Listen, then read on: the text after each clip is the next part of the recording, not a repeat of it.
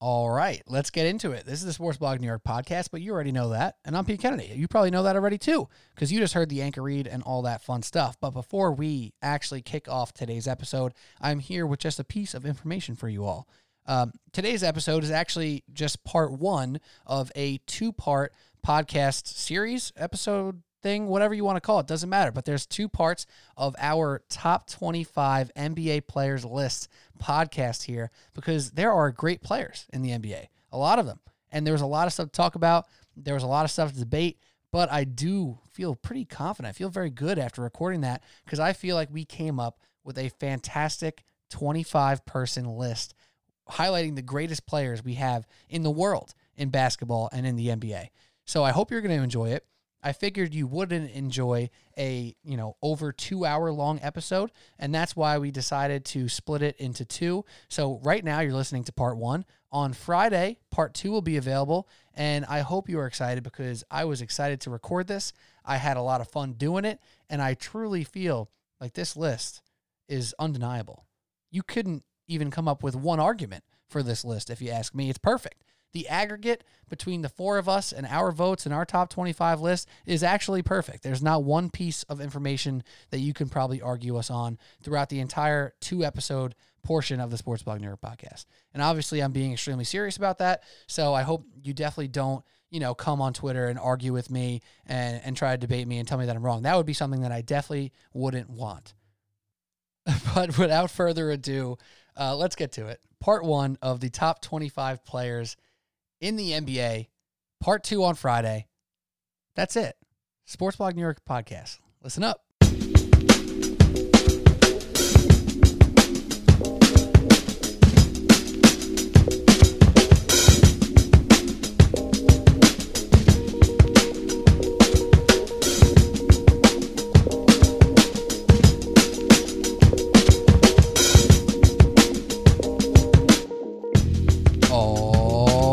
Sports Blog New York podcast. My name is Peter Kennedy, and I am your host. Thank you for joining us, as always, on the Sports Blog New York podcast on Apple Podcasts, Spotify, and of course on Anchor, as you just heard in the open there. Uh, but joining me today, very special guest for a very special podcast because I will tell you what, basketball is not back yet, but it's like right there. It's about to be back. It's about to be real. Basketball is in front of our face once again, and I can't wait to talk about it with our NBA outsiders. First off, John Lucas Duffy, how you doing, brother? I'm great, Petey. How are you? I'm doing great. What was that? What was that voice? I don't know. Just mixing it up, bro. I liked it. I liked it a lot. It actually made me, me put a big smile on my face, man. And uh, of course, Frank Villani. How you doing, brother? Here, what's going on, Petey? Oh man, I'm happy to be talking to you guys, and I'm even happier to bring a first timer onto the Sports Blog New York podcast, joining us to talk hoops and all things ball. Uh, my main man, Kyle Anderson. What's up, brother? Petey, what's going on, man? It's it's a uh, long time coming. We've talked about it for a while, so I'm honored honored to be on the show with you guys. Yes, man. You are one of the people who I find myself in just basketball conversations with consistently all the time on Instagram and text every time we hang out. So it was only a matter of time. And to give you some some credibility here, a uh, couple sport coach, including basketball right now as well. So just throw it out there. He's quite the hooper himself. You know, he's a pretty humble guy. He's not going to say it, but Kyle uh, is going to bring some some good knowledge to the podcast. And of course, you know, Frank Duff and I will always try and bring the heat as well. And this podcast here, we are breaking down the top 25 players in the league. And it feels like an important podcast to do because A, basketball is around the corner. We're actually going to get sports back in all of this madness that we've experienced in 2020 so far. Mid July seems legitimately possible and most likely happening. I don't want to say definitely because corona cases are coming around and uh, obviously other things going on. Um, shout out Jokic. Yeah, shout out to Nikola Jokic. But the top 25 players in the league, it's important to talk about it. We'll get into our reasoning uh, in a second. But first off, let me just ask uh, whoever wants to jump in first here. Does it feel real yet that basketball is coming back, or are you not going to believe it until they all show up to the bubble in Orlando? I, I think I'm just like I'm ready for it in general. I'm I'm chomping at the bit for sports in any capacity to come back. So like I'm a big believer. I'm not gonna hear any of this half stuff, you know. Put them in a bubble, they're playing basketball. We need it. We need it. I think it's going to happen, but I, I'm I'm a little uh, nervous about how it might play out, considering uh, what if like what if people start testing positive in the middle of the playoffs, eh, but they have no symptoms? Will they just let them play, or Mm-mm. are they going to force them to sit out? Are they going to delay it? Like, if it gets to the finals and you know LeBron or Giannis all of a sudden has coronavirus, like what are, what are they going to do? Because that'll be like that would be an absolute travesty to me if one of them has to sit out and then their team loses. That would be awful in in my opinion. Like it would be like a almost a waste. I think it's I think it's definitely you know something that we've all been waiting for for so long, but at the same time, like you almost don't want to get your hopes up and think that oh man, like you know they give us they give us the date and we expect a game and then you know something happens and I just mm. feel like a lot of unknown. You know, like like you were saying, Duff, like just so much unknown that could happen that could totally derail the season and then you know we have to cancel it. So Yeah. Yeah. And I mean, Nikola Jokic is a name, and he's a big name to people like us who love basketball. He's not a national icon, right? If if Steph Curry's not in, so I don't know why I was going to his name first. If if LeBron, if Giannis, Harden, Kawhi Leonard, uh, even a Luka Doncic or a Zion Williamson, if these guys catch coronavirus, that is a different thing than if you know the eighth man on a team uh, catches it. And that's unfortunate to say out loud, but it, it is true, right? Because no matter how you skin the cat, if you know the best player on a championship caliber team is getting sick versus somebody who maybe is on like the seventh seed and the ninth best player on their team, they're going to treat it the same and they're going to be quarantined. They're not going to be able to play. That's 100% true. But the perception will 100% be more intense against the possibilities of the season continuing.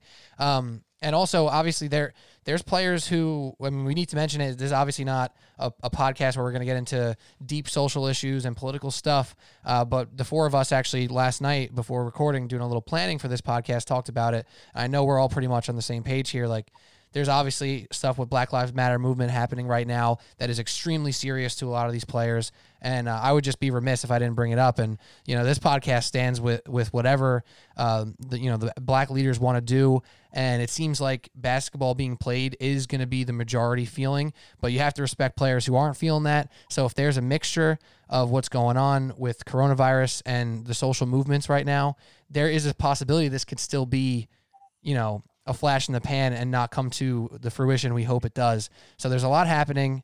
There's a lot of stuff we could get into. We do want to keep this basketball centric, um, but you know, I think anyone that listens to this podcast would understand that we surround ourselves with good people, uh, and we want to stand on the right side of history. That being Black Lives Matter, and we're not going to get deep into it now, but it's important to say it out loud.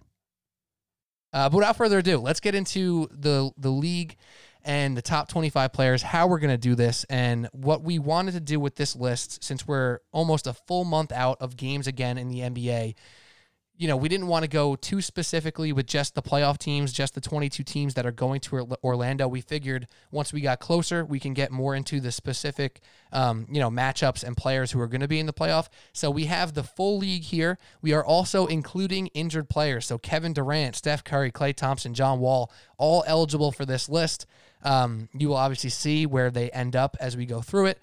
Um, but that's because we are doing this list as if we were starting next season, right? So obviously, this playoff is important. We're going to obviously touch on it as we go through this podcast, but we're going to do more specific shows on this playoff as we get closer. So this is going on to next season. So injured players will be healthy, and that's where we're coming from with this list.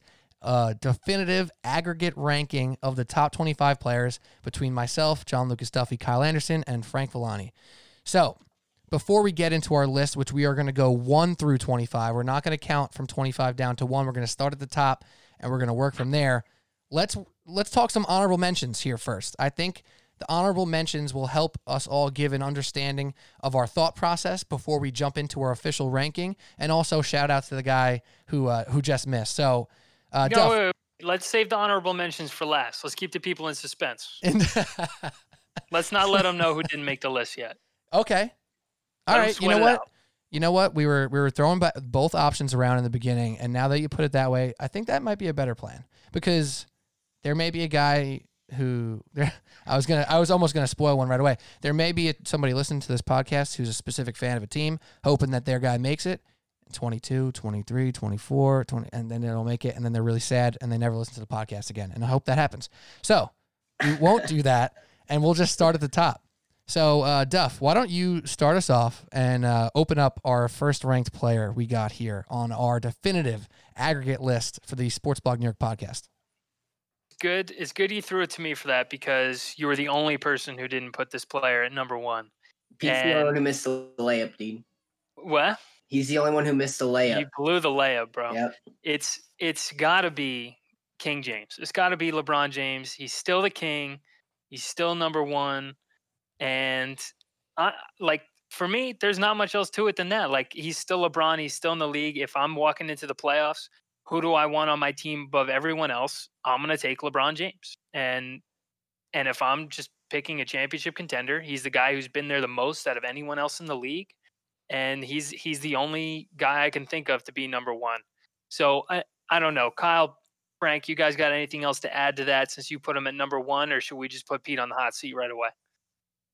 I'll just I mean, yeah, Kyle, go ahead. No, no, I mean, I mean, it's uh, it's you said everything. I mean, it's I mean, it's just LeBron. So I mean, whatever whatever you got to say, Frank. I mean, yeah, I was just gonna echo your sentiment and say, uh, there isn't a situation in pretty much NBA basketball that LeBron hasn't seen yet. Um, probably the only player to have that experience, you know, hands down, number one, baby. So Pete. All right, moving on. Number two, Giannis Antetokounmpo, who Pete had. Wow. Who Pete had at number one. Mm-hmm. So Pete, since you had Giannis at number one, you can go ahead and defend your case. Yeah. So well played. Good execution there, Duff. That's why I threw to you. I, I had all the faith in the world in you. Uh, my reasoning for this was we're talking about next season, right? So obviously, I mean, LeBron James was number two on my list. It's not like I had him at like four or five or some crazy thing like that. It I had him at as, two. If it's not one, it might as well be a million. That's fair. And you know if what? You're not first, you're last. Ricky Bobby, dude. I learned that at a young age. I've never heard truer words in my life. But Giannis Antetokounmpo is a back-to-back MVP, most likely, right? He's going to win the MVP this year again, even though it's a shortened season but he's back to back MVP, and they, this guy has a fair amount of room left to be better. And I think he is the type of guy who's going to be there. He's going to get to that spot of being better. His shot's going to get better. His passing's going to get better. His defense is already incredible. His scoring's already incredible. He he's doing what he's doing right now uh, in 31 minutes a game, which is 29 points, almost 14 rebounds and six assists. Like it's insane what he's doing. And there's feasible room for him to get better. And if I were betting again for next season, who was going to be the best player in the league? You know, you could call it the MVP. Who would you start a team with next year? I think I might go with Giannis because I know he's going to carry a team to 60 plus wins and probably win another MVP. Like that's where he's at in my mind. I I get that, you're and you're saying he's gonna like he's got all this room to get better and stuff like that. But the thing that came to my mind as you were saying it was like, all right, what can LeBron get better at? And I honestly feel like there really is no answer. Like I don't know what he could get better at because he's he so just, damn good already. Exactly. Yeah, and you know, it, it like almost free feels... throw shooting. Are we gonna like nitpick that one? Like, or I mean, you know, I'm just throwing. I'm not saying you're saying. I'm just throwing it out there. No, of course, and I mean, LeBron's not only you know shooting 50 percent from the field, he's 35 percent from three this year. So like even his shooting, which is you know not his greatest asset all the time, is pretty damn good this year as well. You know, yeah. like and his I, range I, is out of the gym. It feels from anywhere. It feels silly to not put him first it does. It does feel a little silly. I'm not gonna lie about it. But like Giannis Antetokounmpo is an absolute unstoppable force. And then every time I say that in the back of my head, I go, "Well, so is LeBron. Well, so is LeBron. Well, so is LeBron." Right. But I'm think I'm thinking 82 games. I'm thinking playoffs as well. At 36, like I don't know. I, I am not gonna say he's not gonna be the second best player in the league. He probably will be the first best player in the league still. But Giannis was my pick based off of the likelihood of him winning MVP again, being on his way to a possible championship. Like he next year could be the guy who the Bucks and Lakers could face off, and Giannis could outplay him just like Kevin Durant did uh, a, a couple finals ago.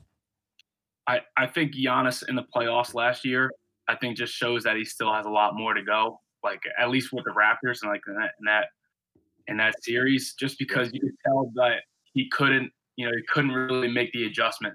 You know, like he they kind of like we're talking about LeBron. All right, you know what? You're gonna let him shoot. All right, he can shoot from pretty much anywhere now, and I think that's like credit to to the work that he's put in. But also, you know, they let him shoot, and they you know take away the lane. Sometimes he doesn't kick it out when he should. You know, when he has capable shooters. So I think that's just one of the things that he could definitely improve on. But it doesn't mean he's not. Yeah, he's obviously still a great player.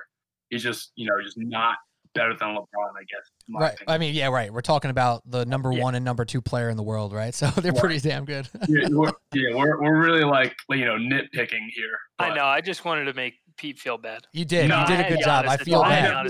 I'm with no, I'm with you, Duff. Like it's it's it's it's LeBron, man. Like, uh, and for me, it's kind of no, I guess, like conversation yet. You know, until someone kind of takes over now I feel stupid. No, it's it's all good. I mean, I, it's uh, no, that's right. This is why we did. This is why we did the four person aggregate score because we knew someone was going to fuck it up. Yep. yep. Oh man. All right. Well, that's good right there. That's good stuff. Uh, LeBron number one. I'm obviously I'm cool with that. You know what I mean? But I just put Giannis number one. It's cool. It's cool. But we're gonna move on to number yeah. three. Number three uh, on our list, the aggregate says it is Kawhi Leonard just by a short margin over number four, who we'll get to. Um, but Frank, why don't you talk a little bit about Kawhi and why he's like such an easy guy to slot in number three here? Uh, just versatility. Pretty much, he's he's the he's a Swiss Army knife as a basketball player. You can put him in any city. You can put him in any uniform. You can match him up against anybody on defense. Um, he literally can do everything. Um, his mid-range game is phenomenal. He's one of the best defenders in the game. Uh, and just like I don't know, he he kind of rose to stardom just being a quiet guy. So I feel like it's just easy to easy to root for Kawhi Leonard, man. It really is. And I really defensively, I really think he can guard one through five. He's not as great of a, a playmaker as you know someone like Giannis or LeBron, but to your point, Frank, he is the best, probably the best mid-range game in the league. Mm-hmm. Or you know, it's at least up there, like you know, easy top three to the point where he can create his own shot in basically any situation from any spot on the floor and just always get to his sweet spot. So he's always lethal no matter where he is on the court. Like I have nightmares still about that play against the the Sixers yep. when knocked him out of the playoffs last year. Yep. And I think about how he caught the ball like so near the top of the key with only a few seconds left on the clock, and he made it all the way to the right baseline by the by the right corner, fading out of bounds, shooting over a seven footer, and he just like drilled it. And that's just he knew. I was like, I'm I'm gonna catch the ball. I'm gonna get to this spot because I know if I get to that spot, I'm most likely to make um this shot. And it's exactly what he can do on any given play. Yeah, man. Uh, Kawhi, it's it's so nice to see you know, that people have not lost the art of the pull up and, you know, the mid range jumper, especially just as a basketball coach, like at, at especially at the high school level. It's, you know, just constant, constant, you know, driven by threes now and, you know, the the numbers instead of, you know, sometimes there are opportunities just to take the right shot and take the pull up, you know, or give a ball fake, two dribble pull up to the to the elbow Yep. And he still averages, you know, he still averages the same amount of points as everybody else. And he takes probably half the threes potentially, you know? So I think it's, it's, he's a good example of a complete game, you know, that we, that we were just talking about. A hundred percent. And you know what? I'm even feeling dumber right now because if I'm being a hundred percent frank with myself, not Frank Villani, but just frank with myself, like I was gonna say, if you're Frank, who's who's Frank gonna be? I'll be Pete. Pete. He'll be yeah, the Pete. Okay. Pete Frank, poops a lot. Frank will just be the aggregate. He'll be the voice of the aggregate. But um, no, so I, like if I'm being completely honest with myself right now, I look at Kawhi Leonard and I want him over Giannis going into this playoff. So maybe my thought process was too, you know, fully regular season, at like really accounting for the regular season because I was thinking it not well, only again, about we're talking about next season. no, of course, but I'm, I'm thinking about it not even like going into the playoffs. I'm thinking about it like a one year franchise. I need to position myself to have a championship team. Like Giannis puts himself higher because of his youth. You know, his injury stuff has been very under control. Like he hasn't been injured much at all in his career, and um, that's kind of what put Giannis above. But uh, if I'm being completely honest, like Kawhi is I think two to only LeBron, and you could argue if Kevin Durant was healthy going into this playoff. Is that is that fair to say too? Yeah, I mean, honestly, like the the way we're framing this now was slightly different than when I was ranking these. So I, I honestly would probably have put Kawhi Leonard second if I did this again, but that's something we talked about a little bit pre-podcast. That you can look at this thing five different times in the same day, and, and your num- your answer changes for a lot of these for a lot of these rankings. So hundred percent. uh, I'm comfortable with where we have them. I, I think three is is is pretty fair, honestly. I, I think it's right on. and that's why you know with the four of us and we all ranked you know i, I think we all ranked at least like 40 or 50 players i, I think i ranked about 70 it doesn't really matter but between all the people we ranked you know if one of us was was wilding a little bit on somebody like we're all going to keep each other in check like if i you know if i got joe ingles at 18 you know, somebody, you guys are going to hold him down. He's still not going to make the top 25, you know? So it's good that we have the four numbers to, to keep it, keep it balanced. And, and speaking of keeping it balanced, um, we have a guy at number four who, you know, balance doesn't get thrown around a lot for this guy actually. But if you really think about his game, he's one of the most balanced players in the entire league. And that's Kevin Durant. And calling him balanced is an, is an understatement, but it's true because he could do everything. And we forget we haven't seen him play in a year. Last time we saw him playing, he was hobbling around because he pulled his uh, tore his Achilles. But Kevin Durant ranks number four. The highest we had him was two uh, at, Kyle, and I had him at five. Uh, and my reasoning, real quick, before I look, we get to talk about this amazing athlete of Kevin Durant, um, I said he could easily be number two or three on this list, but because he hasn't played, because you assume there'll be some rust, um, I respect him enough to still put him five, but he realistically can be number two on this list. That's how good this dude is, and we can't forget about it. Yeah, Kyle. Why, since you put him at two, why don't you go ahead and Mm. give your uh, give your reasoning for that? Even Sure. you know, even going into next season, even with the injury. Yeah, uh, I still think you know, I, and maybe it's you know a little bit of you know, kind of like I don't know, just just short term memory, I guess you could say. You know, Kevin Durant like literally took over the finals, like when he was in the finals. You know, before before his Achilles injury, obviously, and he came back. You know, they say too early or whatever, but you know, a guy that literally just took over the finals when he got onto uh you know got on onto the warriors you know and pretty much and i i, I honestly think that if if if uh if kd doesn't come like get onto the warriors team i do think that the Cavs win potentially two more. I i really do. And i think it's just because he literally took took so much of a burden off of steph and Klay to produce that now Kevin Durant, the guy that, you know, was the ultimate scorer in OKC, is now playing defense and has like two blocks a game now because he he does not have that burden anymore of, you know, having to constantly take shots between him and Westbrook and that's it. So I really think that, you know, hopefully when he gets back he's he's more healthy. So and uh, can get back to the same level he was at.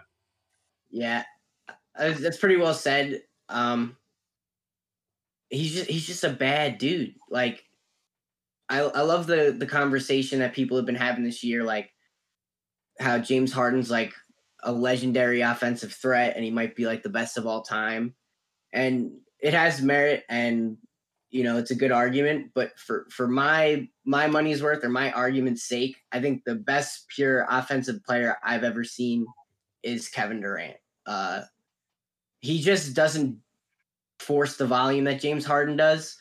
And, you know, again, this could be argued for hours on end, but I think he's got the most complete offensive game in the NBA. And I, I'm not sure anyone's even really like in his league. I think he's he's he's like one A to everybody else's one B. And there's probably a few people there like Harden and Curry. But And that was Frank. That was something he was talking about a lot, bef- like the season where he ended up getting uh, injured in the playoffs uh, last year. But it was a goal of his to have every shot in his repertoire, whether it was you know from the outside, the post game, mid range, you know, mid post, uh, you know, face up from twenty feet. Yep. Like every he was trying to be expert level at every single shot in the game, and I really think he was so so close to that if he wasn't there already. And uh, he he is like whoever said he was balanced, like he is the closest thing to a comp- like the most complete offensive threat that there is in terms of scoring. Yeah, um, like I can I couldn't agree more. Like if you made a scoring robot, it would look like Kevin Durant. yeah, Kevin, Yeah, Kevin he's Durant, seven foot tall, strong, quick as Right. lightning, and you can just shoot over Ring, everyone with the smoothest stroke. Handles, get to every spot. Yeah, man. fin- Yeah. yo, So, yeah. finish around the rim. Like, yeah, so all right, offensively, you know, if you want to start bringing like LeBron into it, right, with the passing and the whatnot, if you remove the passing, which Kevin Durant is a good passer, he's just obviously not like a true point forward, but he obviously will handle it. He'll run the pick and roll. But if, like you said, if you're talking just scoring, there ain't anybody who's done it like him before. There's just not. Like nobody has been able to attack with that length, power, and touch, plus shoot from 35. Like no Yep. one, no one has ever done what he's done in the NBA. Like Michael Jordan, obviously, GOAT, right? LeBron, freak, strong, so smart, can make all the shots, but he's not shooting like Durant. So what Durant has done in the league is untouchable right now. There's nobody who looks or does what he does as consistently as he does. Yeah, Hundred and percent. Honest, I can, I can I can't wait to to watch him play again. Like Miss him. Now- it's been too long. Yeah, definitely miss him. and he's somebody like he's outspoken and all that stuff and like you know he's made controversial decisions like eh, not to say he's a bad guy but like you know he's an easy easy target to be sort of like a guy to root against or be like and just be like damn he did it again bro you know Yep. Mhm. And some people still hate on that dude, man. Oh man, do I get heated when a stranger or someone I know and love calls him soft? I'm just like, you're just taking some Twitter BS and calling him soft. Like, if you're still mad about the Warriors thing, just get over it. Like, he proved that he didn't just ring chase. He went to the team and like, not that he carried them. Like, you know, Harden might have to carry the But Rockets. he the way he was does. the, he was clearly the best player. He was the He was the cog. guy. he was the dude uh, by far. Uh, even head to head against LeBron, it was him. It was him. So stop it. I'm sick of it. Let's move on to the next one. Yeah. Mhm. Now on to the next one. From one of the most versatile scorers who could score from any level. This is one of the most boring scorers who Oh, only God. scores in two different ways. Duffy, what did Duffy? What did I do to you recently, man? and if you don't know who you're talking who we're talking about, you haven't listened to the pod before. But here here's uh my man Pete Kennedy back to defend his boy James Harden. Here I am At Uh, number five. At number five, James Harden. Yeah, and so look far, at us so far the variance on these top five guys has been really small. Something we're going to touch on is variance. Obviously, you know, if I have uh, you know Harden at four and Frank has him at twelve, we're going to have to obviously point that out and, and, and discuss it. But even us, uh, you know, who we obviously joke and and somewhat criticize Harden, and I appreciate him. You know, the lowest we have him is six. The highest we got him is four. He comes up at five in our in our list here. I mean, what else do I have to say, Duffy? What else can I say? What have I not said before?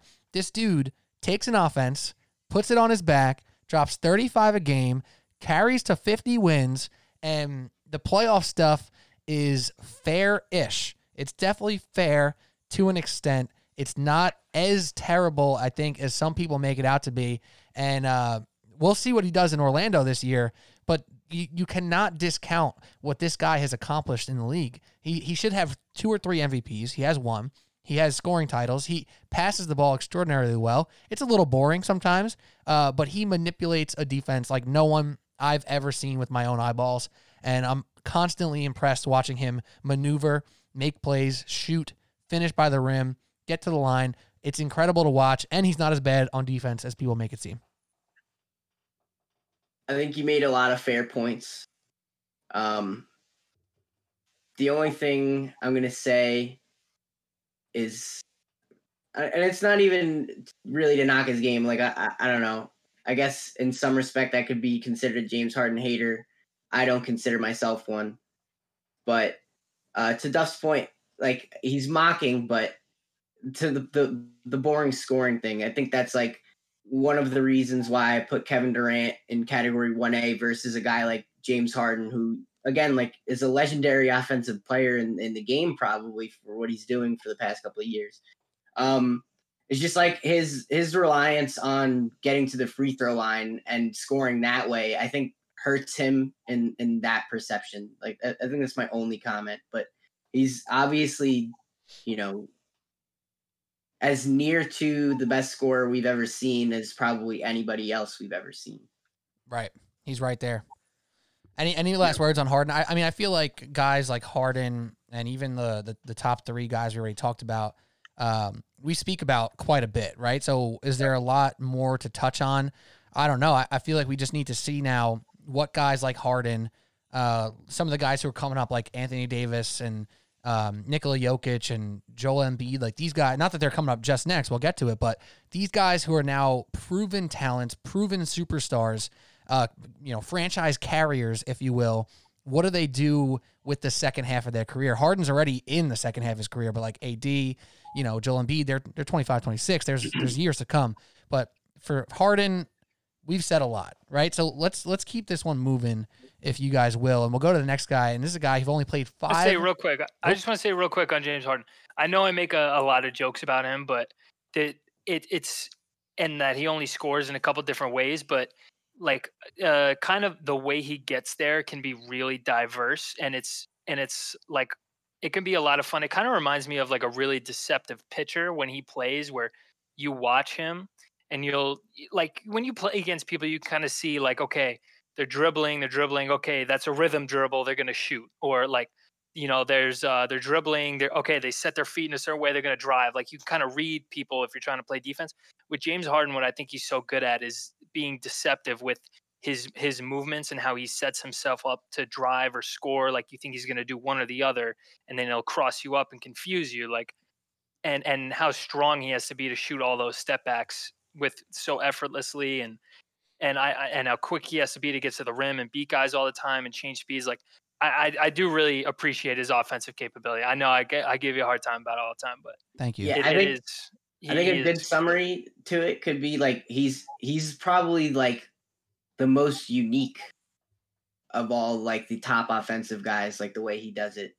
Like Sure. you know, we, we talked about Kevin Durant being like the basketball robot. Like he's got everything pretty much going for him with well, his size, Kawhi's the robot, but whatever. yeah, sure. Yeah, quite the robot. Yeah, but but my point, like Right. James right, right. Harden is is more of a, a maestro, more of an artist about it. Ooh, a maestro. Good Took- T- good 2K word. The words right out of my mouth, Frank. I was just about to say that, man. I was like, dude, he's a, he's an artist. He's not a not a basic scorer. You know what? He's not a Kawhi Leonard. He's not No. gonna get get to the elbow, pull up. He's not gonna, you know, kind of, you know, he. I mean, I was about to say he's not gonna bully you. Well, he will. He will bully you, but he's not. You know, he's not gonna simply cross over one dribble jump shot. He will make you, you know, look silly, or he will, you know, get super creative. And I think it's one of the, you know, coolest things that we're watching. And unfortunately, I feel like we won't, like, we're not appreciating it now. But I Yeah. feel like when he retires, we're gonna appreciate it a lot. Yeah, I, I don't know why th- I just thought of like another analogy, but like Kawhi Leonard's like the epitome of like A to B. You know, like he's Yeah. he's like he's like taking the GPS. Meanwhile, James Harden's out here like parkouring while scoring. yes. No. another another analogy inspired. As I wanted to move off Harden, here we go for another couple minutes. Doesn't matter though. Uh, another analogy inspired off this conversation. He's kind of like like the Pearl Jam of NBA players. Like you may not like listening to his music, but if you do, you appreciate it for being one of the best bands of all time. I'm not a Pearl Jam fan. I just know their songs are really long, and people just like sit there and jam for like hours and smoke cigarettes. So like he he may not be the most exciting in like you know one spurt because you have to kind of sit there and appreciate the minutia of his game, of like his intricacies, and not just the step backs. What about the step back, go, step back again? Like he does like the craziest stuff sometimes. And unless you sit there and watch him for a whole game, and you could actually sit through it, like you won't even fully appreciate it because you'll just see some highlights like, ah, oh, there's Harden again, step back three, real cool. But he just did three separate moves in a row that that also worked, and then also set up another move. Like it's pretty incredible to watch me. I don't think I'm going to get tired of it anytime soon, personally. sure. Moving on, moving on. Wrap it up here. We yeah, got uh, number six. We got Steph Curry. Steph Curry missed like 99% of this season with the hand injury, and he's he's obviously not going to be back for the playoffs or the end of the reg, quote unquote regular season. So going into next year, I, I, it was his raw off shooting hand. I had him at number five. I think I put him ahead of James Harden on my list uh, by one spot, just because of the uh, I think playoff success and um, just how he kind of in the same way um, James Harden is kind of revolutionizing the game in terms of like an on ball sense where he's taken so many like on ball threes, like so many just beat his man one on one, go to the rim. It's just kind of he, he's always on the ball, always in the on in the play. Like Steph Curry to me really kind of revolutionized the off the ball shooter um, space because he he was running through so him and Klay Thompson were running through so many screens to get open, and then they would run this crazy annoying play that was so difficult to defend where he he would pass it off to the wing, then cut down towards the basket like he was going to run through, and then all of a sudden they'd have this weird screen, pin down screen coming from the near side corner, and it's such a like all those weird actions. I would and I would watch it over and over, and it's just I would say to my uh, watch those games with my brother, and I would say to him like, why? Like they know he's going to the corner every time. Like why is why are they not like just running to that corner? What are they doing? And he, and my brother's like, that's just such a weird action. Like no, it's so hard to defend where like he gets rid of the ball, you know he's not a threat to cut to the rim and get like a layup really, and then all of a sudden they're popping out to the near side for for a, catch and shoot three. It's it's like all so strange, and obviously he can he can shoot it off the dribble, no doubt, but it, it's just really kind of he he revolutionized the you know not stereotypical um, NBA superstar body like you know right. Michael Jordan was six six James Harden six five six six, LeBron six eight, Kevin Durant seven foot, Kawhi Leonard six nine, like all that type of stuff. And Steph Curry's doing having the same type of similar type impact at only six three, which skinny, I really think right? is, and yeah. skinny, which is I, I, just think it's it's really important to the history of the game and I mean, he's still just an unbelievable threat from anywhere. He's kind of a guy who's unspoken. I think, so I'll say this right now. Our one through six aggregate is LeBron, Giannis, Kawhi, Kevin Durant, James Harden, and Steph Curry. It is nearly impossible, in my opinion, and our list would uh, agree with this, to put anyone above those six people. That top six to me is uncrackable right now. There's one guy, and he's coming up, who can crack that very soon. But even us, who I apparently all love this next guy we're going to talk about, is just he's just outside that because he just hasn't done enough. Steph Curry is an unspoken superstar. You don't even need to argue it. If you need to argue it, you're talking to somebody who doesn't watch basketball, doesn't know basketball, or just hate Steph Curry. He's incredible. And he has so much gravity. That's the always, always the thing I like to say about Steph Curry. He could not touch the ball and affect the entire play and set some he can get an assist without touching the ball if that makes sense like not even setting a screen just by running somewhere attracting defenders attracting their attention yeah. and boom Kevon Looney's yeah. getting a wide open dunk like that's how good yeah. Steph Curry is he's he's 100% responsible for probably all the bigs points on the Warriors just off of slipping screens you know and there's just so much space you know like I guess not the maybe the common fan may watch, you know, for the first time watching the Warriors and, you know, someone defend the Warriors like, dude, like they're wide open. Like how, how, how can they get a wide open layup like that? Like, well, it's because he, you know, has expanded the floor to Ultimate literally floor space. Yeah, to literally half court. So now it's, you know, it, like I was saying before with uh with Kawhi about the numbers game, now defenses are like, well, you know what? We don't want to let Steph shoot a wide open three, but you know what? We'll give up the layup. We'll let the guy slip. So now a guy like, you know, JaVale McGee is, yes. you know, you know, he has 10, 12 points a game now. When traditionally he was like a five, six points a game guy guy. Dude, per- perfect example because I was literally just thinking about. I think it was the finals uh, two years ago against uh, LeBron and the Cavs, right? His last year with Cleveland. I think it was the first like two games of the series or something like that. In the first quarter, JaVale McGee had probably like eight open dunks because he just slipped right down the screen bec- between Steph and Curry and Kevin Durant. Like no defenders paying attention to JaVale McGee, but Steph Yeah. Curry does that even without Klay and Kevin Durant is is the real point too. So McGee was the perfect example there. I mean, he's he's. I, I feel like we we always get it so enamored by just the shooting and how far he can shoot from. Uh, I'm gonna hit on something I feel like people don't necessarily talk about all the time, but just like with the nature of Steph Curry being on your team and his ability to score and volume in such a short period of time, I think it's it's almost unrivaled. You're literally never out of a game unless it's like the last two minutes and you're still down by 20 then it might be over. But like he's he's been on the back of some of the biggest comebacks i've ever seen. He hits some of the biggest shots i've ever seen. Uh the you know just just beside being one of the greatest shooters probably the greatest shooter we've ever seen he's also clutch as hell so And yeah, I mean, him and Klay before Klay got hurt brought them back against the Raptors in this past finals, like in a minute and a half from like eight or something, something like that points, because they were just ripping and they can't be stopped when they're hot. It's Yeah. it's insane. Uh, let's move on to our next guy. This is where the list really starts to, you know, we start to see some variance. We start to see, you know, some some players uh, really go in different directions. If you look at our individual list, but our aggregate, we'll put it together uh, together for us, and that's uh number seven, Luka Doncic. So maybe someone's gonna sit here and be like, Luka Doncic at seven? The dude's only 20 years old. Yeah. That's how good this guy is. He's an offensive no, he is a team carrier.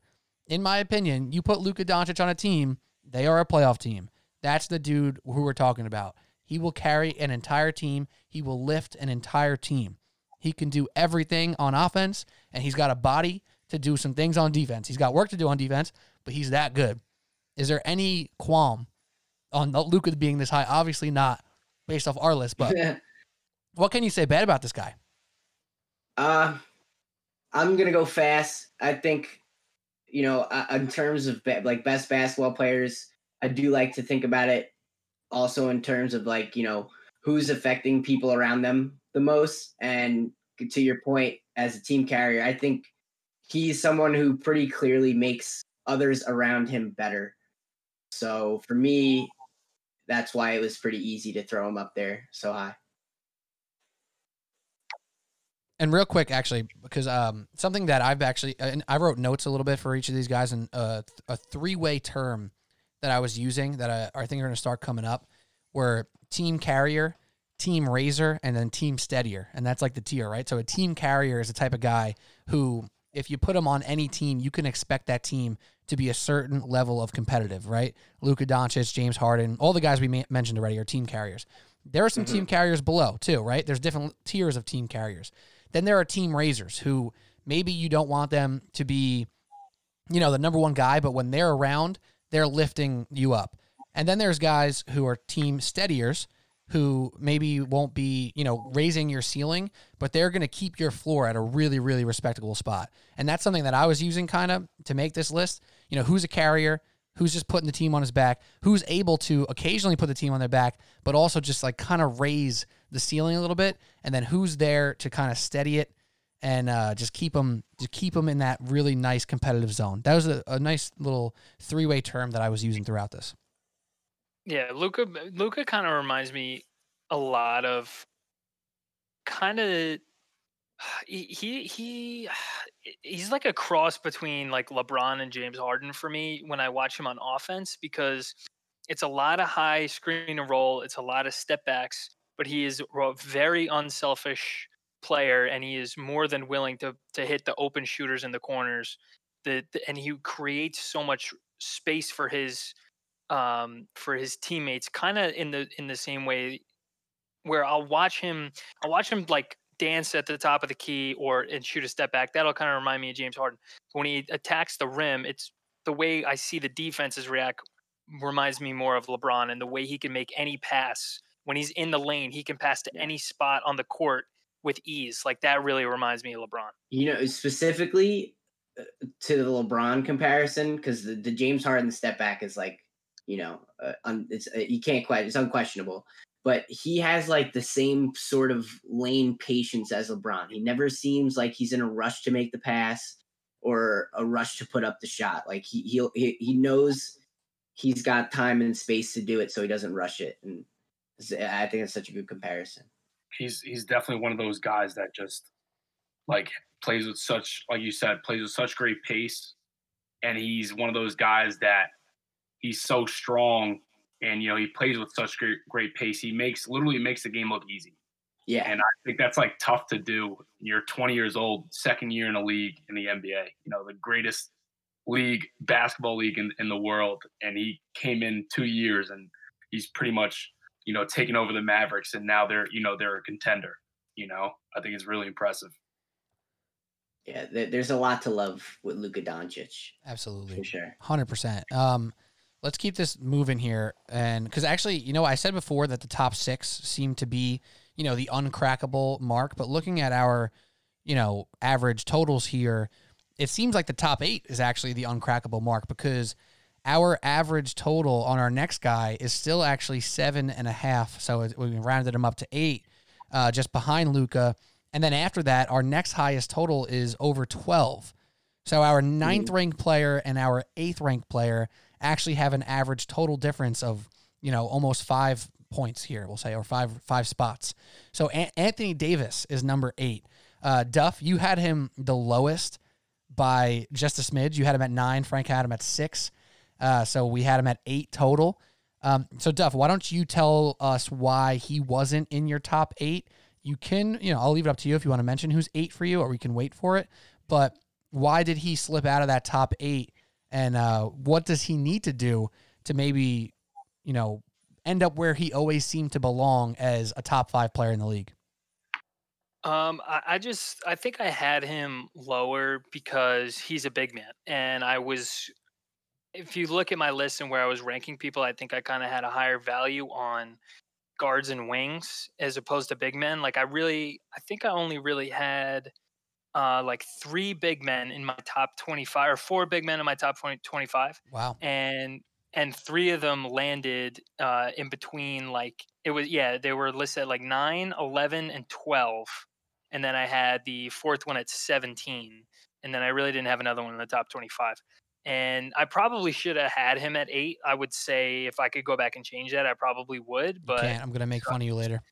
can't do it now and feel free to make fun of me for it because it was clearly it was so hard it was just so a lot of names and numbers flying around um, i had the excel blindness uh, but I, I, I just think as a big man like that's kind of the way i see him like he, he is not he, he can make shots he's capable of making any shot on the floor but i am not confident in him making any shot on the floor if if that mm, makes sense Absolutely. and I, I I didn't feel like this season his post ups were tremendously productive from what I saw in games that I watched.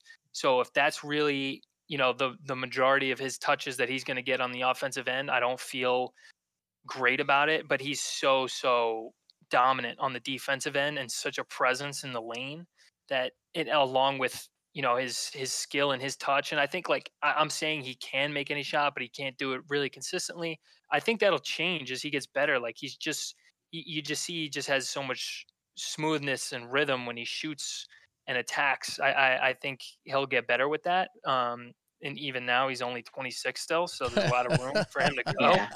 It's insane. Yeah, it's so, So- hilarious. Like I, I was literally staring at his age because we have this all in our spreadsheet, right? Like I knew he was 26. I was just thinking to myself, "Damn, he's only 26." But when you said it out loud, I literally just laughed. Like it's hilarious. He is Yeah, only it's not- 26. It's insane. Yeah. And Oh I'll, I'll bring up who I had eighth. I'll bring it up No, later. no. Oh, so- Oh yeah, bring it up later. Oh, yeah, yeah, yeah. I'll bring it up later. Kyle, Yeah. Kyle, Kyle, any words on Anthony Davis? Yeah, he like you said, uh, Duff. He he just literally does it all, and I think his his focus. You know, one of the most impressive things about him, and it wasn't about like anything on the floor, but like there are a lot of like reports that like one of the main things he stressed between like him and LeBron about like the Lakers when he was coming in was like, yo, we have to focus on defense. Like I, I don't care about, you know, my scoring. Like I if we can defend, you know, we'll play with anybody. And I think that's like just goes to show his mentality, you know, as a defensive defensive center or power forward, you know, whatever position they have him playing out there um, on the floor. And, you know, with that, he can still give you like 25 a night, you know, and if he was on another team like how he was with the Pelicans, you know, years back, I'm sure he would probably, you know, be doing even better numbers than he did back then. But he's on a, you know, he's probably in a different role with LeBron on the team now. But the good thing is him and LeBron are often in a lot of pick and roll situations where he can get easy buckets. So, I mean, I, I definitely put him, you know, in this top eight as well. And that's got to be the most lethal pick and roll in the league right now. Oof, yeah. Yeah. It's just, it's just an automatic, you know, to, It's at so least, dynamic. you know, You can't cheat off of either one of those guys. No. right. And it was Um, something I wrote for Anthony Davis with the with the team carrier in mind. I wrote that it's unfair to judge him as a team carrier because if you look at just the Pelican stuff, their team was too bad to fairly judge him at some point, and then when they were good, like they were pretty damn good. So like that was worth it for him. So it's like you can and now he's with LeBron, so you can't really judge him like you can judge, you know, some of these other guys who we're talking about who have played with like more average talent and and really carried them to consistent postseason success. Like he just hasn't done that, and we still can't really do that with him. But his talent is so undeniable that other team carriers, like you know maybe like Joel Embiid, who are similar position, like even like a Jokic, guys who are coming up in this list soon, um, they've done it more solo at certain points, and that's impressive. But Anthony Davis' talent is so good that he still lands above some of these other guys who have put teams on their back. Yeah, for sure. Yeah. Well, uh, Frank, actually, I want st- I'll stick with you because I want to go to you on the next guy. Our ninth ranked player, uh, coming up with an average score of twelve point two five, uh, if you will, Damian Lillard. So he comes in in the top ten. Dame Lillard, Dame time. How you doing, Frank? Though you had him at fifteenth, the lowest, leading to a variance of uh, five, which is our biggest one yet. Uh, why'd you drop Dame to fifteen, and what what's uh, your thoughts on this guy? First of all, I don't know to to kind of kind of to Duff's points earlier about how he valued guard and wing play more. I think I valued wing and big slightly more than I did point guard. But I mean, to me, he's at any point. Again, this is like still nitpicking to me because all of these guys we talked about have ability to take over a game almost at any point.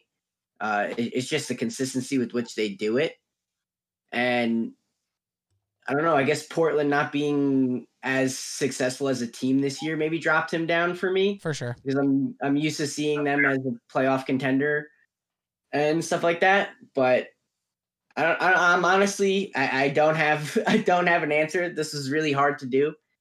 Um, and I do feel like I slighted my boy Dame. I'm a big Dame fan for sure, but I think he landed in a good spot. I mean, he's still in the top ten. Yeah, I mean, Um, realistically, our nine through uh nine through what thirteen guy are only se- separated by two rank spots or two spots, whatever, two, whatever we want to call it, two points. So there, this is close. This is splitting hairs as much as we were at the top. So he may have come up on nine, but the next like three or four guys are within points of him. So Yeah. like you said, it is really close. It's only a variance of five. But I figured I'd give you the shot there. But 100% Frank, the word, um, the thing you said that is probably the biggest point here is the Portland Trailblazers' lack of success this year leaves a eh taste in our mouth, right? With Dame Lillard, so consistently with a lot of wins in Portland, some deep playoff runs, freaking conference final last year, you know. So like, Yep. granted, we we can't gauge their playoff success properly because of some of their matchup luck, especially last year. Uh, but they've had some huge series. He's had some amazingly clutch moments. He's done awesome things in this league. He's low key been a top five MVP candidate multiple times in the past couple of years. Uh, Yep. So Dame Lillard deserves to be top ten. I, I, I think. Any any gripes there? No, he's No, the, the top five MVP votes, consi- pretty, like pretty consistently over the last handful of years. Like that that kind of tells you all you need to know, in my opinion. Facts. All And right. he- Oh yeah. What's up, guys? he's big shot. No, I was sorry. I was, just saying he's, he hits just every big shot, you know, in the playoffs. I feel like every Yeah. every every playoff like uh you know rewind that they do for for uh for playoff season. It's Damian Lillard hitting some big shot, you know, Yeah, send that multiple to the series round. enders. Yeah. Yeah. Dude, Dude, I don't think I don't think the clip of of of Paul George like slipping and then trying to come contest that that's like an NBA clip for for the ages. Oh yeah, Yeah. and and honestly, the, the one fading to the left against Houston a couple years back, like probably Yeah. five Oh years ago, Yeah. insane, Yeah, insane. Yeah, with the with the with the great uh the great still frame picture of him just staring into the camera. oh god, Yeah. so good. that that Well, everyone else is in hysteria around him, but he's just like, yeah. He's like, yeah, I I- did that, obviously. Right. All right, well, let's keep it moving. So number ten, rounding out our top ten by oh a half of a point here, just sneaking up into our top ten. Uh, my guy, I'm gonna say my guy, but also in this case Frank's guy, because this is yo honestly this is a weird one because we have our biggest variance so far, uh, but me and Frank had Nikola Jokic at number nine, Duff had him at eleven, and Kyle. If you have you listened to me talk about this man before? He's like my second Harden. You have him, you had him at twenty. this, is your, this is your Harden Jr. right here. This is my Harden Jr. So Nikola Jokic is our tenth player based off the average.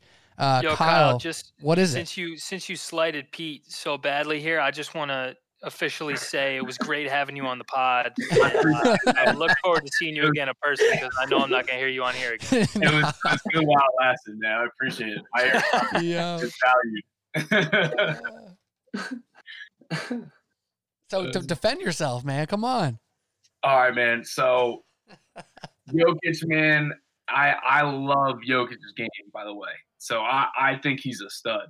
And um I think that he he has I think we I, I mentioned it last night. We were talking about Marcus Morris. He's got that old man at the Y game that Oh, I yeah. love. definitely. He's got just the the crafty, like you know, ball fakes coming down the, you know, going full court with the ball, which I I love. I think the one thing that I maybe thought of, and maybe I put him at twenty, maybe I could have put him put him higher, but uh, I think it was just his defense. That's what I think he could he could probably work on a little bit more. Where I'll probably rank him higher if he was more of a defender, but um, everything. I mean, he stretches the floor too. He can shoot. He's he's a great player, and, and you know, I, you know, looking at it now compared to everyone everyone else's 9, 11, and nine, and I got twenty. Maybe maybe, maybe he could have given him some more love, but uh, yeah, I It's the guess. NBA, bro. You're valuing defense a little too much, even though he's seven foot tall. I know, man. I know, man. I'm, Hey, you know what? That's that's that's like so truly spoken to a high school basketball coach. I, Absolutely. I respect it so hard. Our our speak. exactly, dude. It's our, our our method is always trying to keep the teams ten and under each quarter. So I think that's why I've I gave him a hard time, I guess, on my grades.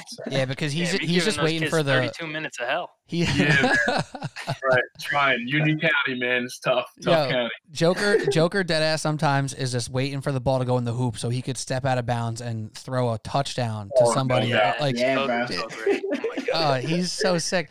But nah, I feel you. So I think his defense is weird because there are moments where he can just look so slow, right? And it's like, oh my god, it's so bad.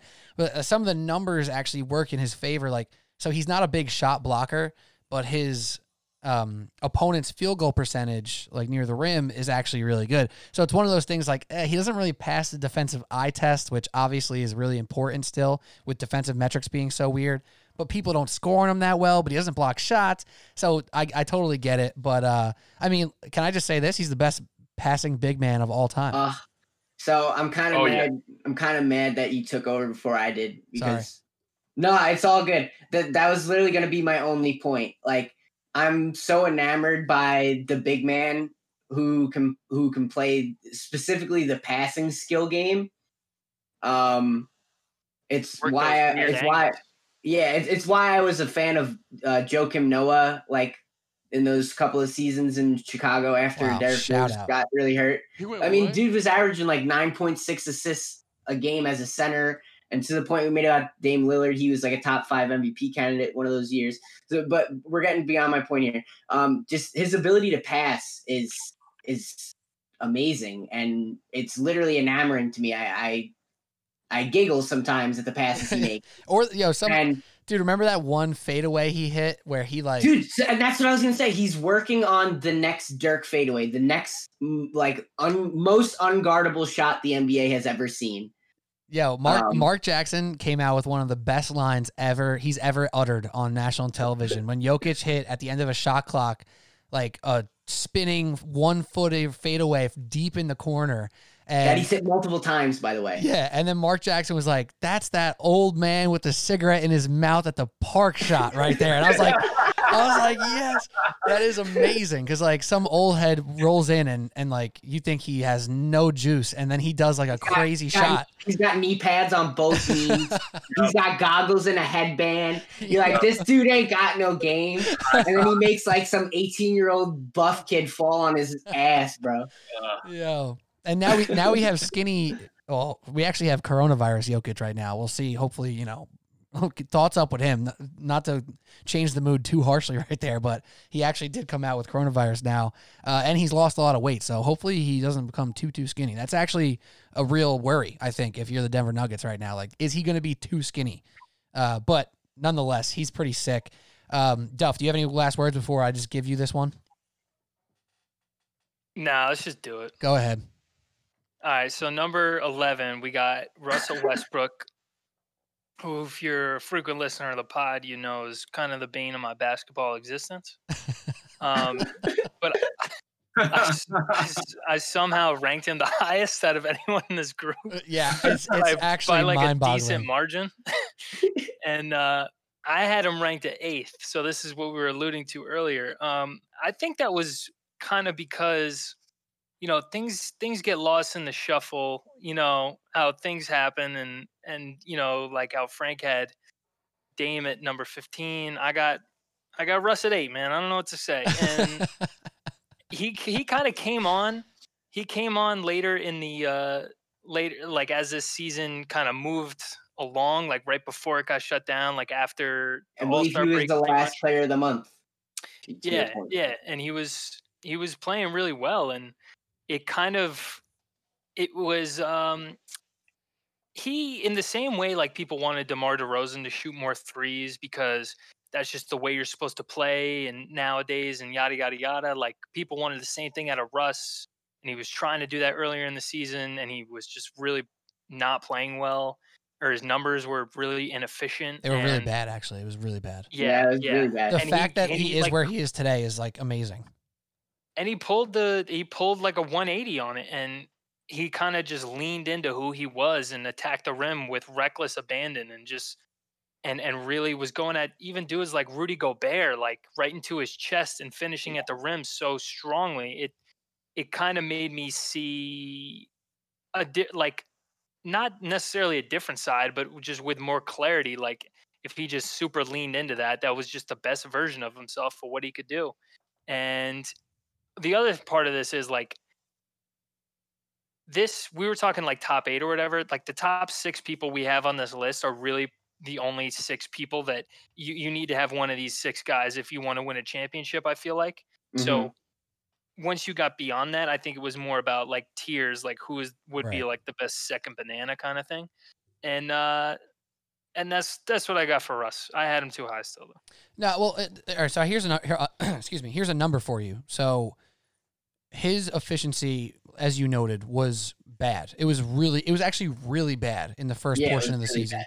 So like historic So yeah, it Yeah. was really, really bad. So right now, effective field goal percentage, which is, you know, it's more of like a, a point per shot type of field goal percentage, right? If you look at the guys above him, uh, everybody's well into the 50s, right? I think Kawhi's the lowest at 52, but you know his efficiency is, is pretty well documented. LeBron 55, Giannis 58, Harden fit, uh, 50, 53. Like all these guys are in the mid high 50s, right? Nikola Jokic 56, Dame Lillard 55. Um, Russell Westbrook's at 49, right? So that's that's not very good. But if you consider that he was at like 44 for half the season, that means he's been really, really good in the second Yeah. half of the season. He was incredible uh, in certain points of the season when James Harden was struggling too. So he was able to, like you said, steer into his strengths and help pick this team up and carry them for a large portion of the season. Um, yeah, I mean, I, I feel like partially what I said before, I don't even know if it was on the podcast or before it, but like I feel like I kind of backed myself into the corner, like the the Russell Westbrook corner in the past, and had to defend the angle like, oh, he's the best, when that really was never my opinion. And I feel like you know maybe that was Duff's point of view too. Like he had to argue that he's the worst, but you know maybe this is your Yeah. way to get back. Maybe this is your way to get back a little, bro. You both compromised a Yeah, little get bit. it back to the get it back. Yeah, yeah, yeah. All right, I feel that. Get it back to the average, But- yeah. well, Kyle, you had him at Yeah. 19, bro. Well, is Yes, Russell Westbrook's, um, you know, la- like lackluster decision making and like reckless abandon a negative to you? What's up with the 19 there? So, so I think 19 is kind of what you were getting at before about the efficiency stuff. And I, you know, I, I I'm a big Russ fan, but I think, I guess it might be a little, it might be getting personal now, where I'm starting to see like the same trend where Mhm. he's like almost like trying to do too much at times instead of like kind of, and and and this is this isn't like I don't want it to come off the wrong way because he you know makes a ton of plays. Like obviously he's a freak on the basketball court. I do feel like there's times where he may force some things to you know where he may miss opportunities for others besides the pick and roll game. And um and the other thing is his jump shot, man. Like his jump shot is like bad. It Yeah, it hurts. broke. It hurts sometimes, man. Like, like like you contemplate there's a triple rim on the damn court. when he- it's bad. And like, you know, I just saw triple before- run. right, his his three point percentage is twenty five percent. And I'm like, dude, like that's you're creeping with like Ben Simmons numbers right there. I mean, not that bad, Right, but he, he still shoots him. he's flirting. That's yeah, the yeah, problem. Yo, maybe Russell Westbrook should shoot as many threes as, as Ben Simmons. Yeah, dude, and maybe he'll yeah, Well, no, see, to, to your point about the triple rims, he has to shoot a couple of threes. That's why he gets so mad and just like really obliterates the rim when he goes at. Yeah, He right. needs that. He needs the rim to Right. fuck him over. Well, no, Pete. t- To your point, like Ben Simmons level three point attempts, like a- at uh So if you take his game by game stats from January 18th to uh, his last game this regular season or before the break in March 10th, he was only shooting 1.9 threes per game. So two Hmm. threes a game, and he was shooting 33% from three. It's a great number. And like that's for him, that's a great number. Yeah. And he was shooting 54% from the field and scoring 32 points. Oh, like- that's so good. That's really, really good for him. Yep. And if you go before if you go before that date, he was basically st- scoring like 24 points a game and shooting 23% from three. Oh, God, hurts. And, and you know what? I and think 43% from the field. What right. was the attempts per game then? Uh, five.